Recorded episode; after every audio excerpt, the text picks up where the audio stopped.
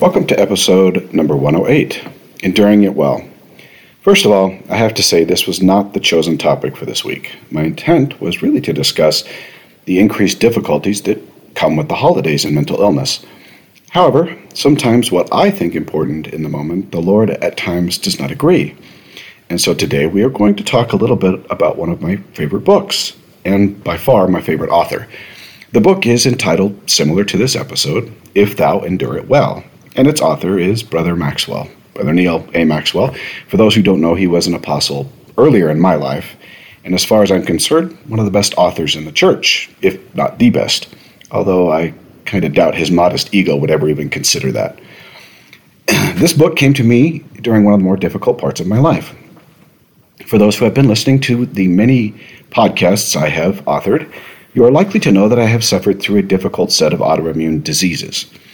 Over the past 12 years, I have been blessed to work through two severe autoimmune problems psoriatic arthritis and a nondescript autoimmune illness. Now, psoriatic arthritis can be one of the most difficult forms of arthritis, although I am certainly not diminishing the other types. Mine was particularly severe, attacking all my major joints and leaving me very limited as far as physical activity. Now, in addition, the nondescript autoimmune meaning that you have symptoms, but we can't classify the type of autoimmune disease, attacked mostly my muscles and was as severe as the psoriatic arthritis.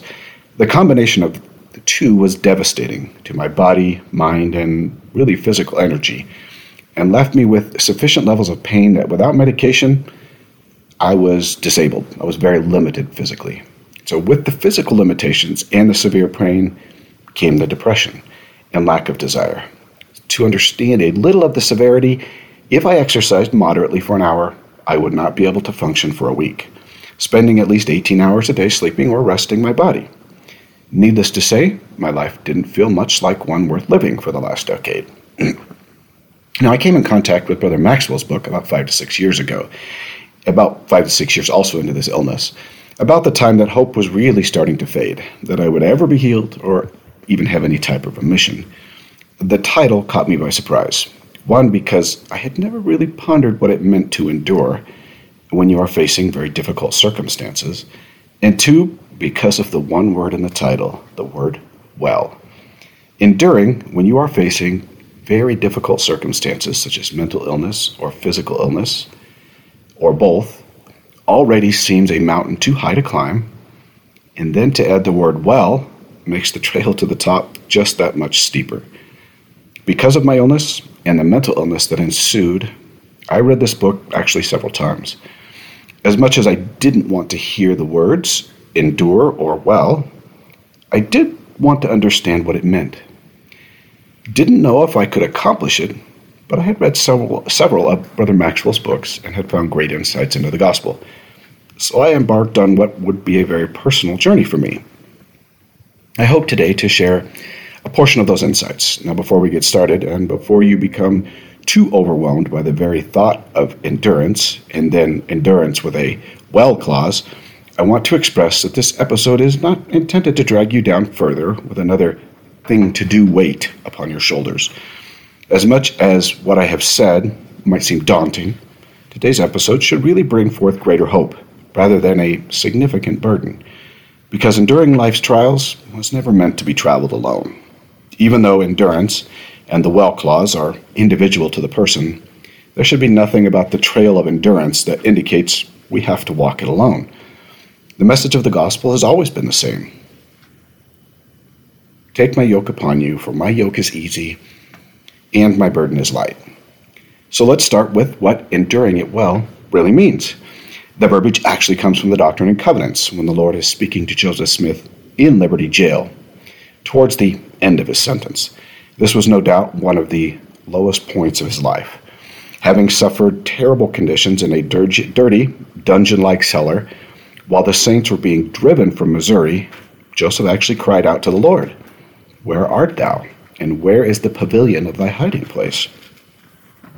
I've always loved those words and have wondered the very same thing as Joseph many times in my own life. While the Lord understood Joseph's suffering and the suffering of his wife, the his children, and the saints, there was no, I'm sorry you have to pass through all of this, Joseph, from the Lord. He gently reminded Joseph that all these things would be for his good and that he needed to endure it well, and most of all, that the Lord was not hiding or watching from afar. The Lord was watching over his saints very closely, and that there was purpose and design in his personal afflictions and in the afflictions of the saints. Now, Brother Maxwell gives some definition to endure well in his book. Here's how he explained it To endure means not only to last, but also to bear up under stress, to hold fast, even valiantly, while maintaining the course set by God. Now, he then goes on to explain the well clause of this endurance contract. He states the following The word well, in this, in this instance, means performing with grace under pressure, while being of good cheer, including coping with indignities and afflictions, as did Job, without charging God foolishly. The entire endurance contract with the Lord was then explained by Maxwell as this The combined words connote unwearying persistence in discipleship. In fact, a pressing forward with a perfect brightness of hope. And I personally will add, despite a world around you laden with sins and doubt. To me, that felt very daunting when I first read it, and in some ways, the definition for me lacked a little bit of a concrete example. Those were great words, but what did it all really mean when it came down to me and my actions? Was I simply to do my best to ignore my problems and then attempt somehow to press forward with this life? At first, that definition was troubling and somewhat and something that I didn't think that I really could accomplish. I almost felt as though it was saying to me, You're just not working hard enough, or even that I may not have sufficient faith. However, in spite of all that, I did come, come upon a couple of ideas as I attempted to understand what it meant to my illness and to my faith. One appeared in the very same book, and another instance in the scriptures that brought this lofty meaning down to earth, where I could understand it. The first idea, or expanded expression, actually comes from this book and the author. No doubt you might have heard these words in conference or somewhere else, once or twice in your life. Here is the expanded version from Brother Maxwell. Some defining and refining moments do seem to come upon us suddenly. Yet, even what may seem to be sudden trials or defining moments may have been building in quiet crescendo for a long time. In any case, there is no quick fix and no easy mortal equivalent of the speedy microwave oven. Even if there were such a thing, even if there were, would we be willing to trade the higher speed for higher heat? The fiery trials are warm enough as it is. Besides, refining occurs gradually in the process of time. And he continues, it follows then that you and I cannot really expect to glide through life coolly air conditioned, while naively petitioning the Lord, Give me experience, but not grief, a deeper appreciation of happiness, but not deeper sorrow, joy and comfort, but not in pain, more capacity to overcome, but not more opposition. And please do not let me feel perplexed while on thine errand. Then let me come quickly and dwell with thee and fully share thy joy. Now, this is not really news to you that mental illness, physical illness, has a purpose and design and allows for growth and development necessary for celestial refinement and life. Even with the understanding that all these things will be for your good, in the moments of greatest despair, that really isn't what we want to hear. In the moment of suffering, we really tend not to see the value of it. And actually, that's okay. There's nothing in the endurance contract we sign with the Lord that says you must see the value of your trials every moment of every day, and you cannot or should not ask for relief. In point of fact, quite the opposite is true. We are more likely to see growth after it's happened, not traveling in the valley of the shadow of death. And petitioning the Lord for relief is what He's asked us to do. He has told us to ask, and you shall receive, knock, and it shall be opened. The key to enduring it well is to accept the Lord's answer, even if that answer means greater suffering or really isn't what you want. There also is no requirement in the contract that we must be excited and happy about our difficulties, and walk around as if nothing is wrong with our lives. I learned this from the Book of Mormon. Now, we talk in chapter 17 of 1 Nephi, we find the two families settled now kind of in Bountiful. From this chapter, and by the way, I really like this chapter when I discuss endurance, we find two types of endurance, actually defined very clearly. We have a Nephi version, and we have a Laman and Lemuel version. It's important to note that Nephi wrote this after he had experienced the eight year trial in the wilderness and after he had been commanded to build a ship after living in it for a period of time in a place they called Bountiful. Now, here is Nephi's version of endurance in verses 1 through 3. And it came to pass that we did again take our journey in the wilderness, and we did travel nearly eastward from that time forth. And we did travel and wade through much affliction in the wilderness, and our women did bear children in the wilderness. And so great were the blessings of the Lord upon us, that while we did live upon raw meat in the wilderness, our women did give plenty of suck for their children, and were strong, yea, even like unto the men. And they began it's important, that word's important. And they began to bear their journeyings without murmurings. And thus we see that the commandments of God must be fulfilled. And if it so be that the children of men keep the commandments of God, he doth nourish them and strengthen them, and provide means whereby they can accomplish the thing which he has commanded them. Wherefore, he did provide means for us while we did sojourn in the wilderness. Now, here is this same enduring experience, but from Laman and Lemuel's point of view. This is in verses 20 through 21, right after they found out Nephi was going to build a ship, and they understood that Bountiful would not be their final destination.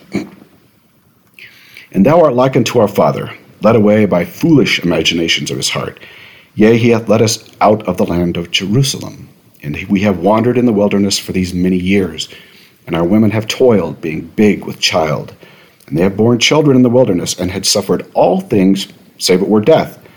And it would have been better that they had died before they came out of Jerusalem than to have suffered these afflictions. Behold, these many years we have suffered in the wilderness, which time we might have enjoyed our possessions and the land of our inheritance, yea, and we might have been happy. Now, I love these verses for their clarity in defining what it really means to endure it well. These three adult men experienced the exact same journey, trials, and afflictions. But how they viewed it afterward is remarkably different. Both mention their wives and the struggles of the journey. We also know a little bit about some of the problems they faced through that journey with hunger, fatigue, and death in some of the earlier chapters in Nephi. Both noted these trials. Nephi mentions, mentions wading through affliction, and so do Laman and Lemuel. What is interesting is the response to them. Nephi mentions that the Lord blessed them so much that they, again, here's this word, began to bear their journeyings without murmuring.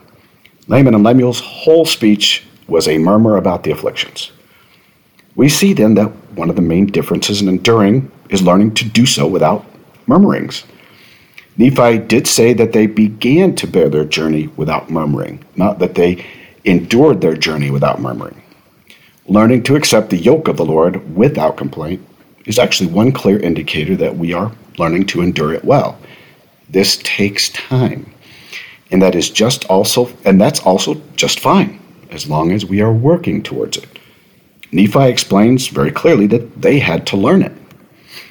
The second thing we note from Nephi about enduring it well is that he is able to recognize the hand of the Lord in not only providing the afflictions, but also providing needed help. The second real difference is that while we suffer, or perhaps better said, after difficult moments, we can still see the hand of the Lord. The final thing we note about Nephi's enduring it well is that he attributes the Lord's help to obedience to commandments, even when he really didn't understand their final destination. One of the difficulties the two families had to endure was to not fully understand the duration of their journeyings or even the real destination, except for some idea of a far off promised land. It does not take eight years to cross the Sinai Peninsula. And so we see that learning through afflictions takes time. And it must occur during various phases of our lives to be fully effective. Our own personal destination is in, is in and of itself somewhat vague and like that journey. Certainly, eternal life will be a wonderful place, and experience, but it can seem difficult to see from our distant mortal perspective. And when you are in the middle of the desert, pelted with heat, wind, fatigue, pain, and in crisis, eternal life can be very difficult to imagine. Laman and Lemuel noted the exact same trials as Nephi, but could only reminisce on past days of carefree life in Jerusalem, complaining that death was better than their trials, and that had and that had served no real purpose other than to remove the joy they should have had brought about by the wealth they once possessed.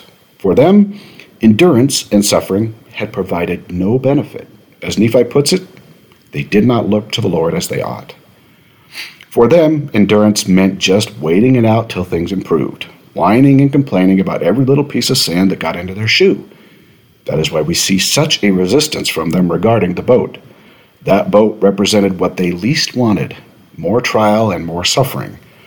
Bountiful was good enough for them. There was no reason to pack the bags for the land of promise if it required even the smallest of sacrifices. It is a wonder that the Lord did not just leave them there.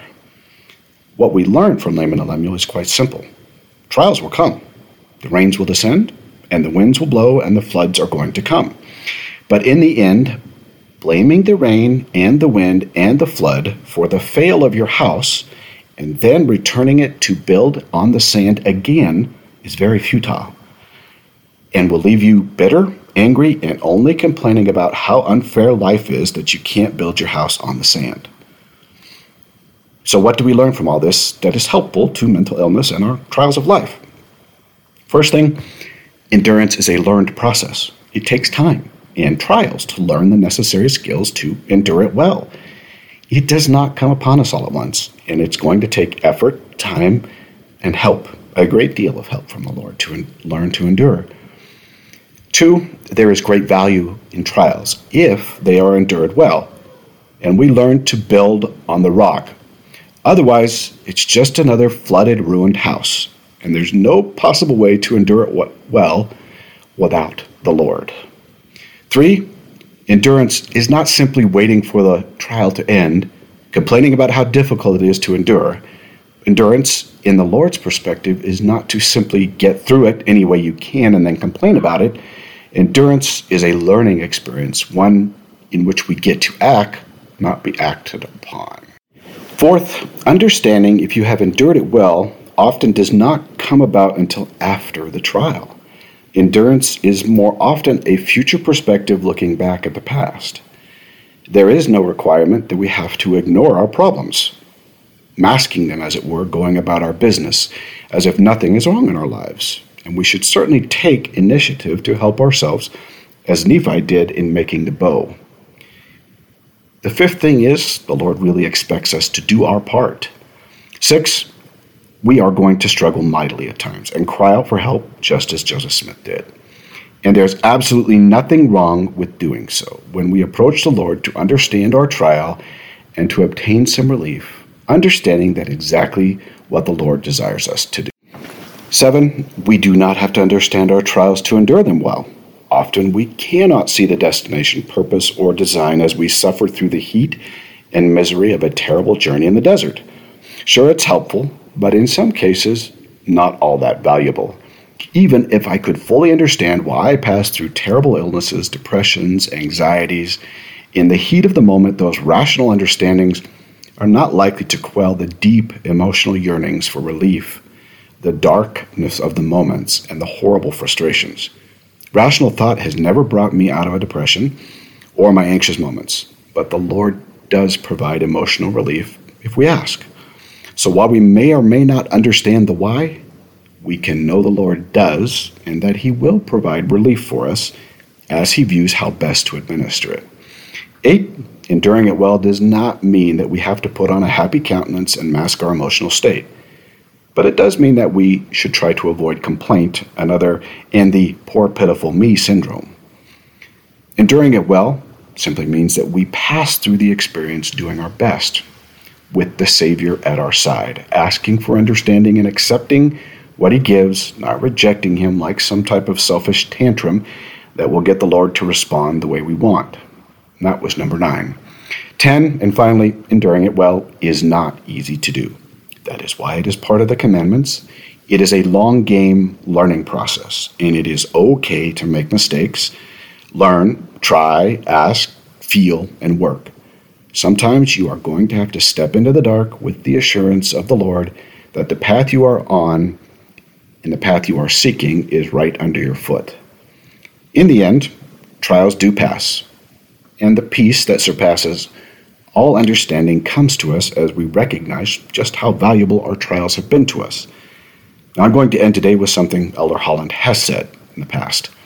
He has said, You are doing better than you think you are. And that is very true for all of you listening. I will add to that, likely far better than you think you are. Mental illness and its counterpart, a long term physical illness, are some of the most difficult trials in life reserved for those whose glory lies far beyond this life. Today, I emphatically end with what I always do do your part so that the Lord can do His. Until next week.